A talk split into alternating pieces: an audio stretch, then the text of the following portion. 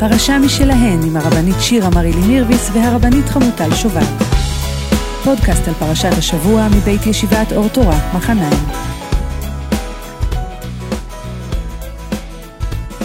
שלום הרבנית חמוטל שובל. שלום הרבנית שירה מרילי מירביס. פרשת שלח. שלח לך מרגלים. אני חושבת שזו אולי הטרגדיה הכי גדולה שהייתה לעם שלנו בתקופת uh, התורה. אני לא יודעת, יש, יש כמה שמתחרות אצלי על הטרגדיה הכי גדולה, כן. אצלי בלב מקום uh, שמור ליוסף, בעיניי זה הטרגדיה הכי גדולה. באמת? כן. וואלה. אני, אני מרגישה אבל יוסף זה עוד היה במשפחה, עכשיו זה כבר עם. נכון. זה... אבל כאילו... אני מרגישה שאנחנו נושאים את המריבת אחים הזאת, אנחנו נושאים אותה איתנו בכל דור ודור, אבל זה באמת כבר שיעור, כן, פודקאסט אחר. פודקאסט אחר, לא הפרק הזה. אה, כן, זה בהחלט בטופ 3. אבל אני, אני ממש מדמיינת אותם הולכים ככה ו- ו- ובהתלהבות של מסלול, עושים מסלולים בארץ ו- ועוברים ורואים וחוזרים ופתאום בום איזה נפילה ואיזה טרגדיה ואיזה עונש נורא נורא כבד. קשה. כאילו החמצה כזאת כואבת ו...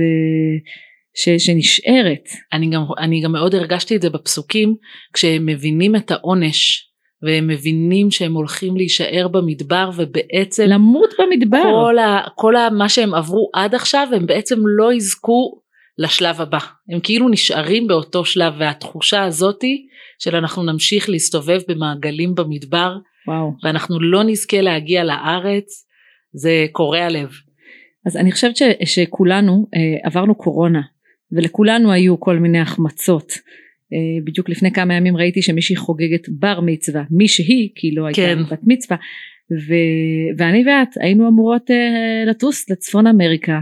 חיכינו. כרטסנו כרטיסים. נכון היינו אמורות לטייל לנו בניו אורלינס בקהילה יהודית מעניינת וללכת לדבר איתם על נשים לומדות תורה. ולפגוש אנשים אחרים וללמד תורה באנגלית וכל מיני הרפתקאות שחיכינו להם המון זמן. נכון. וזה לא קרה מי יודע, בעזרת השם עוד יכולים לקרות המון דברים מעניינים בהמשך, אבל באותו רגע ההחמצה הייתה גדולה. כי הרגשנו את זה ממש ככה מבעד לאצבעות חומק. כן, כן, זה טוב, אני, אני באמת, אני, אני מרגישה שהיו אנשים שהיו להם החמצות הרבה יותר אה, קשות, אבל, אה, אבל יש את התחושה הזאת שאתה נורא נורא מצפה למשהו, ופתאום אמרתי לעצמי, הדור שיצא ממצרים לא יראה את הארץ, זאת אומרת זה יהיה דור אחר, לא יהיה אף אחד ש... שיהיו את יהושע וכלב אבל העם כאילו נחצה יהיה את העם שיצא ויהיה את העם שייכנס וכואב הלב מאוד. ועוד לא התחלנו לדבר על ההחמצה של משה רבנו. כן. אבל וואו. על זה נדבר בהמשך. על זה נדבר כרגע... בספר דברים כש... נכון. כשהוא התחנן שם. אבל uh, בואו כרגע נדבר ביחד שנייה על המרגלים ועל מה הלך שמה. ואני אחד הדברים שאהבתי זה שהרב זאב קרוב בספר שלו מה שתשיב הפרשה אז הוא אומר שבכוונה אנחנו קוראים להם המרגלים, כאילו נותנים כזה שם קוד, המרגלים, כאילו שנרגיש שהם אנשים שפעלו לא בסדר, שעשו לא בסדר. יש משהו נורא שלילי בכינוי. כן. הוא כאילו עצם המשימה שניתנה להם, הכל שם הוא תחת מעטה כזה של משהו אה, כזה חשאי, סודי, לא ברור, שיכול ללכת לכל כיוון, ואומר הרב קרוב, אבל בעצם אנחנו שלחנו את הנשיאים אנחנו שלחנו את המנהיגים שלנו של העם, אנחנו שלחנו אנשים צדיקים, מנהיגים, חכמים, יראי אלוקים, איך, איך הם פתאום הפכו להיות המרגלים? למה אנחנו קוראים להם בכינוי הזה בכלל? זהו, הוא, הוא אומר משהו שבאמת אה, זה, זה מאוד מאוד חידש לי, שאנחנו נכנסים לפרשה וכאנשים אה, אה, יודעי ספר אנחנו כל שנה קוראים את זה בפרשת שבוע ואנחנו כבר מצפים לסיפור הזה כבר מצפים לתחושת ההחמצה ואנחנו מדלגים על זה נכון? כן. אנחנו אומרים רגע שנייה יש פה את המרגלים ויש את הרעים ויש את הטובים ובעצם כולם התחילו טובים וגדולים. משה רבנו לא שלח אנשים סתם הוא לא בחר אנשים מקצה המחנה הוא באמת בחר את המנהיגים ולכן ההתרסקות כאן היא כל כך גדולה ויכול להיות שאולי בגלל זה ההתרסקות היא כל כך גדולה זאת אומרת יכול להיות שיש משהו במנהיגים של העם שאולי לא היו, לא היו בנויים לתפקיד הזה. אז המדרש רבה אומר, המדרש רבה לספר במדבר, הוא אומר שהם כן היו לכתחילה צדיקים. זאת אומרת מלכתחילה הם היו אנשים טובים חכמים יראי אלוקים וקרה שם משהו בדרך, קרה שם משהו במשימה. לסוף ארבעים יום נהפכו ועשו כל הצרה וגרמו לאותו דור שילקה באותה מכה.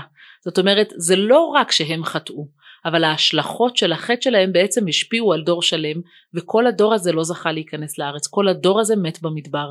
אז יש לנו פה מנהיגים שהתחילו כאנשים צדיקים שחטאו בחטא שהיה כל כך משמעותי שההשלכות של החטא הזה, הנפקמינה הזאת הייתה על כל העם ולא רק עליהם. אני חושבת על הצד השני, אני חושבת על העם הזה.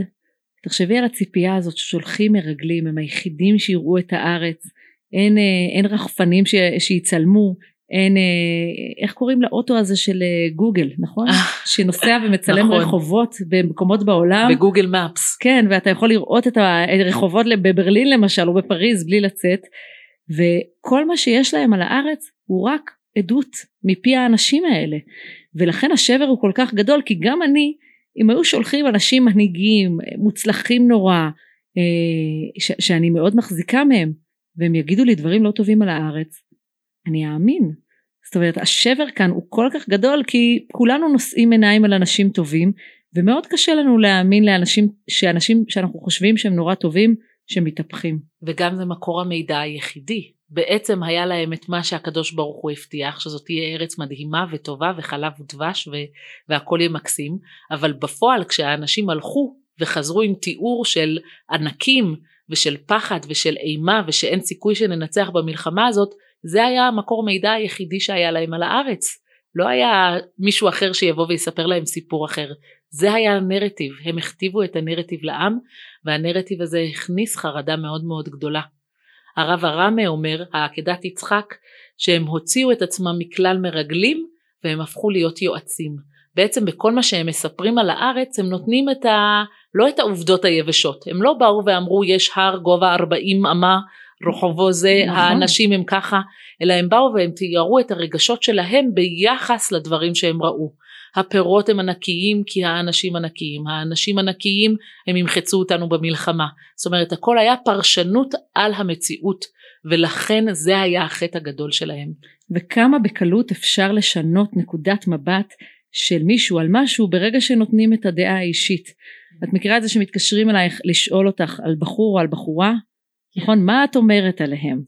ו- ותמיד יש את הסיטואציה הזאת שאת מנסה לברור את המילים, זאת אומרת יש את התיאור היבש, בן 28 לומד משפטים, ויש דברים, הרבה דברים מעבר שאת יכולה להגיד, ו- והרבה פעמים את, אני לפחות מוצאת את עצמי אומרת שנייה, מה שאני אומרת פה זה, זה אינפורמציה או שזה עצה. איך שאני חווה את הבן פרשנות, אדם או... כן, וזה בדיוק כל ההבדל בין להגיד תיאור שהוא תיאור אה, לגמרי תיאור תיאורי לבין להגיד כן אבל אני חושבת שהוא כן יתאים כן. לך הוא לא יתאים לך. אני מכירה את זה מראיונות עבודה אני לאחרונה הייתי בראיון עבודה לקראת שנה הבאה והם אמרו לי אה, תספרי על אה, תכונה אחת טובה שלך ותכונה אחת לא טובה שלך. אני רק אגיד לך שזו השאלה השנואה עליי. כי זה בכיתה ח' לאולפנה כאילו, שאלו כן. אותנו, לא ציפיתי שבגיל 41 עדיין ישאלו אותי את השאלה הזאת, אני מודה שהופתעתי, אבל uh, הוא שאל אותי ו, ואתה חושב ישר, כאילו מה שאני אומרת כתכונה טובה, אני עפה על עצמי יותר מדי, אני, זה מידת הגאווה פה שולטת, כן. וכשאני מתארת תכונה שהיא לא טובה שלי והיה לי מבחר, כאילו מאיפה לבחור שמה. אז מה להגיד שהיא שמה טוב או לא רע מדי? כן, ש, שלא יוציא אותי כאילו בן אדם שאתה ממש לא רוצה להעסיק אותו, כי הוא כל כך מעיד על עצמו שהוא נורא ואיום, אז זאת אומרת המידת פרשנות פה היא מאוד מאוד גדולה, ואיך יוצאים מהשאלה הזאת בצורה... מאוזנת זה, זה לימוד. ואני אגיד לך עוד משהו, אני חושבת שכשאתה חוזר ומספר על הארץ, העם השלם שיושב במדבר הם רוצים לדעת את הפרשנות. הם לא רוצים לדעת כמה גבוה ההר. הם רוצים לדעת אם הם יוכלו לטפס אותו. ואולי בגלל זה הם שלחו את המנהיגים. זאת אומרת יש משהו בנו בבני אדם שלא רק רוצה להגיד איך זה אלא גם אני מסוגלת לעשות את זה? את כאילו, המסלול הזה, את הדרך הזאת. הם רצו מהם דווקא את הצימס, כן. הם לא רצו מהם רק את העובדות היבשות ואולי בגלל זה הם שלחו את המנהיגים, נכון. כי הם סמכו על השיקול דעת שלהם שהם יוכלו לתת לנו את הפרשנות למה שהם רואים, ודווקא פה בגלל זה הנפילה היא כל כך כואבת. נכון. כי בעצם בפרשנות שלהם שמה היה כאן פספוס מאוד מאוד גדול. אחד האנשים, הדמויות המעניינות שליוו את הרב קוק הוא הרב הנזיר, שהאמין שהוא מכין את עצמו כדי לקבל אה, נבואה. והוא כותב משהו מאוד מאוד יפה מכיוון אחר לגמרי. הוא בעצם אומר שהמרגלים היו אנשי רוח והם נורא נורא פחדו מלהיכנס לארץ ישראל המצב במדבר של עם שחי במדבר עם עמוד אש ועמוד ענן ומן ולא בלטה שמלתה מעליהם והסנדלים לא, אה, לא נקרעו הם חיו באיזה מציאות שמימית כזאת. ובעצם אולי בתת מודע המרגלים נורא פחדו מהכניסה לארץ. אמרו לעצמם יש לנו פה קשר ישיר עם הקדוש ברוך הוא. אנחנו חיים בלי קירות בלי בתים בלי נחלות הכל כאילו מושלם.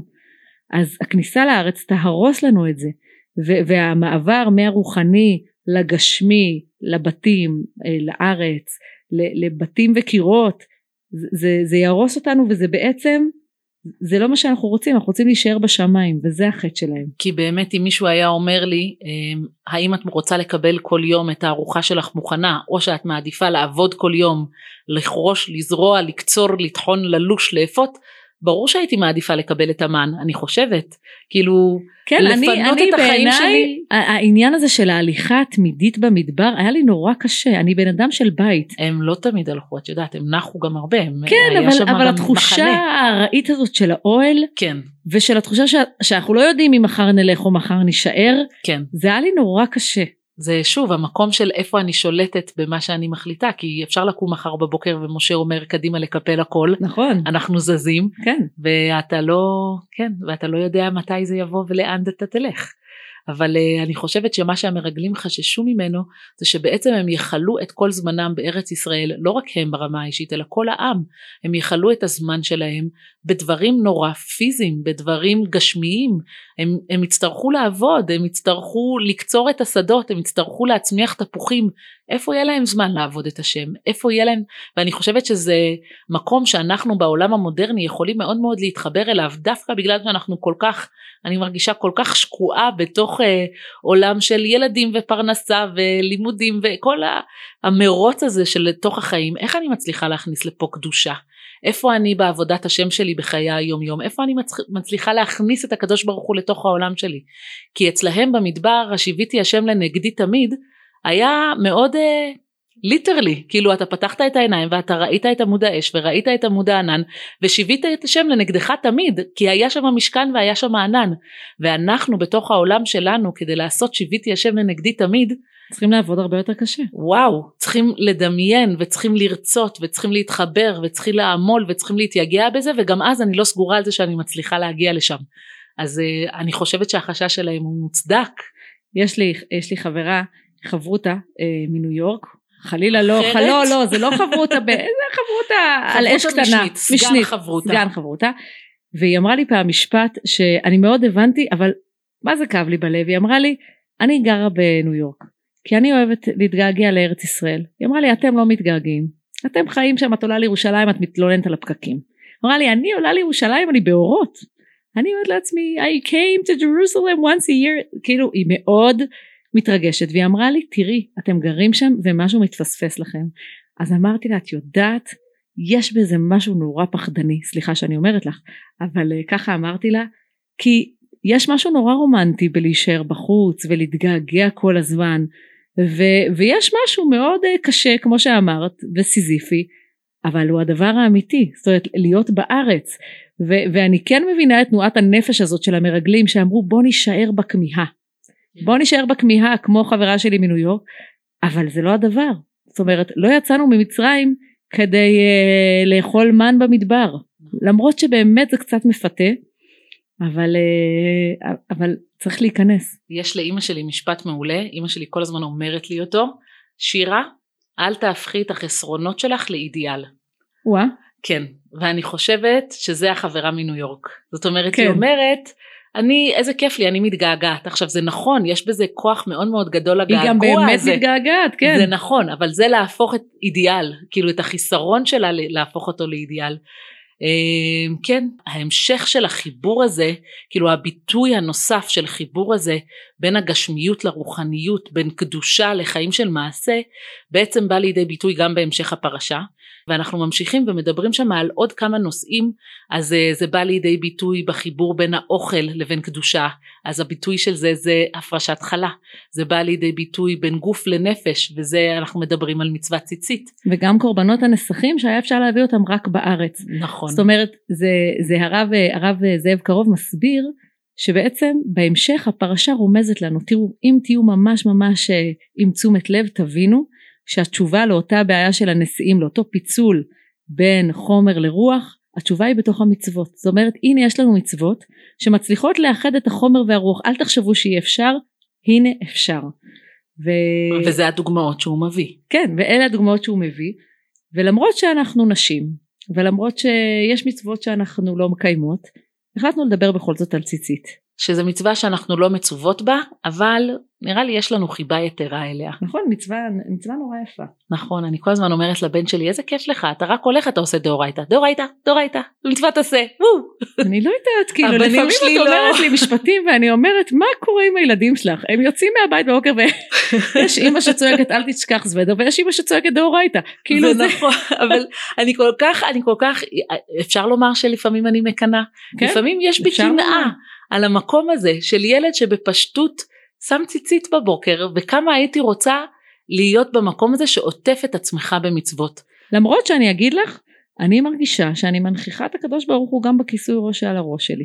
לגמרי. זה לא אותו דבר כמו ציצית, אבל זה במובן מסוים גם להתעטף. אבל הוא שונה כי הוא לא כלי של קודש, הכיסוי ראש שלי, נכון. למרות שהוא מאוד נוכח, הוא מבטא את הזהות שלי בעיניי, הוא מבטא את הזהות הדתית שלי בעיניי, אבל הוא לא אה, כמו ציצית או כמו טלית או כמו תפילין, כלי קודש שנועד לחבר אותי לקדוש ברוך הוא. הכיסוי ראש שלי הוא ביטוי של הזהות שלי, הציצית היא ביטוי של הקדוש ברוך הוא בעולם, בתחושה שלי. אבל אני כן מרגישה ששניהם במובן מסוים אומרים לבן אדם, גם כשאתה מתלבש, אתה מנכיח את הקדוש ברוך הוא בכל צעד שלך. נכון, בזהות ו... שלך, בחיצוניות שלך. ויש לך עוד שכבה שמחברת אותך. נכון. זה, זה מעניין בגלל שבכלל העניין הזה שהרבה פרשנים אומרים הם נותנים פירוש ממש לחומרים נכון. שמהם עשויה הציצית ו- וחלקם אומרים שהגוף של האדם הוא הלבן עם החוטים זה מסמל את הגוף והתכלת מסמלת את הרקיע באמת באמת חיבור בין שמיים לארץ.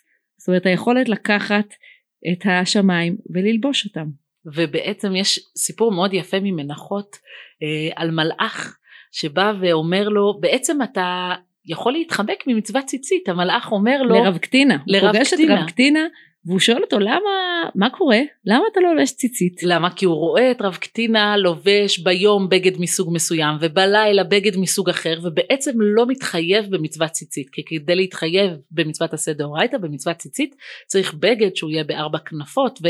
זאת אומרת יש איזה שהם אה, קריטריונים כדי ללבוש ציצית. ובעצם רב קטינה הוא בסדר. הוא בסדר גמור נכון, זה היופי. הוא, הוא, הוא בעצם לא, לא עובר על שום מצווה הוא פשוט לובש בגדים שלא מחייב אותו ללבוש כן, הוא ש... לובש פשטן פטורים, לובש, שפטורים כן, מהציצית. שפטורים מהציצית והמלאך הזה אומר לו מה אתה עושה? אתה מפספס פה משהו בגדול זה נכון שאתה לא חייב להתחייב בציצית אבל אתה מפספס פה משהו. זה מאוד מעניין בגלל שיש מצוות כאלה נכון שאפשר להתחמק מהם. נכון. יש סיפור שעל, על אה, אה, ישעיהו ליבוביץ' לדעתי שכל הנכדים שלו מכחישים נכון. וזה עדיין סיפור טוב והסיפור אה, מספר שבערב פורים הוא היה נוסע לירושלים ובערב שושן פורים הוא היה נוסע לתל אביב. מחוץ לירושלים, כן.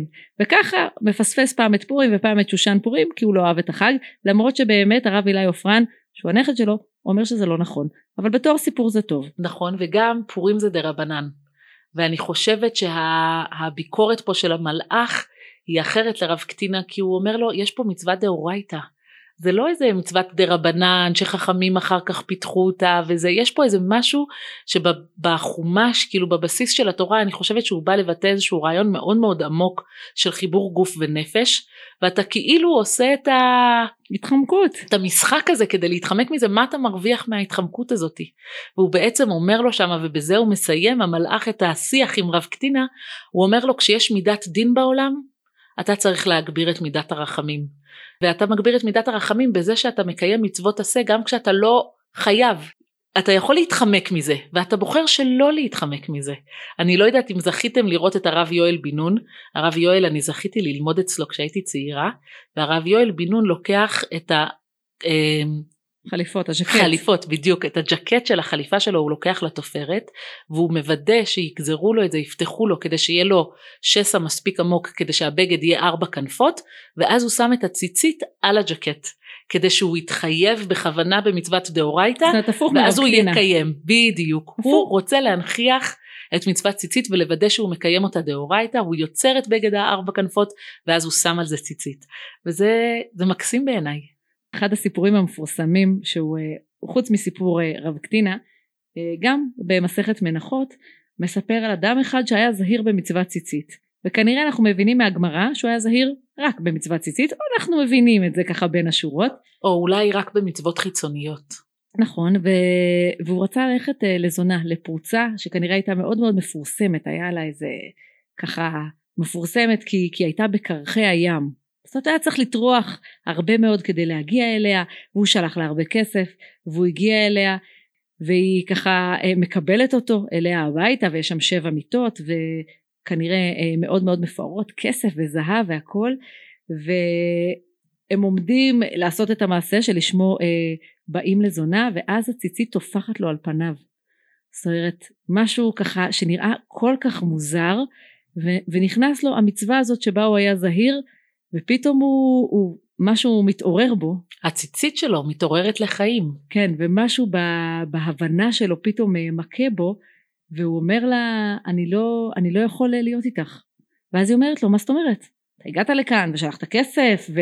עשית את כל הדרך לתוך... השתדלות כזאת השתדלות ומה זאת אומרת? והיא גם אומרת לו אני יש בי איזשהו מום. אז הוא אומר לה מה פתאום? בא חן שהוא מום.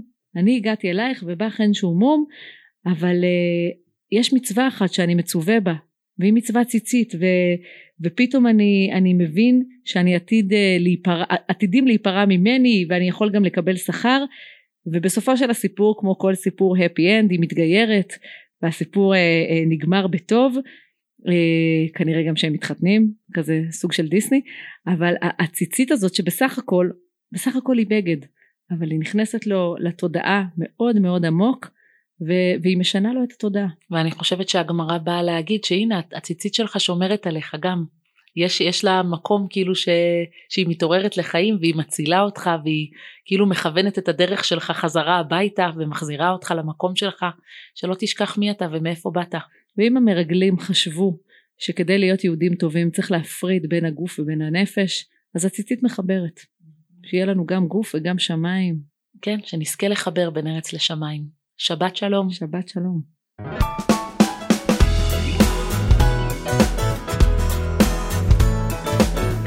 פרשה משלהן עם הרבנית שירה מרילי מירביס והרבנית חמוטל שובל.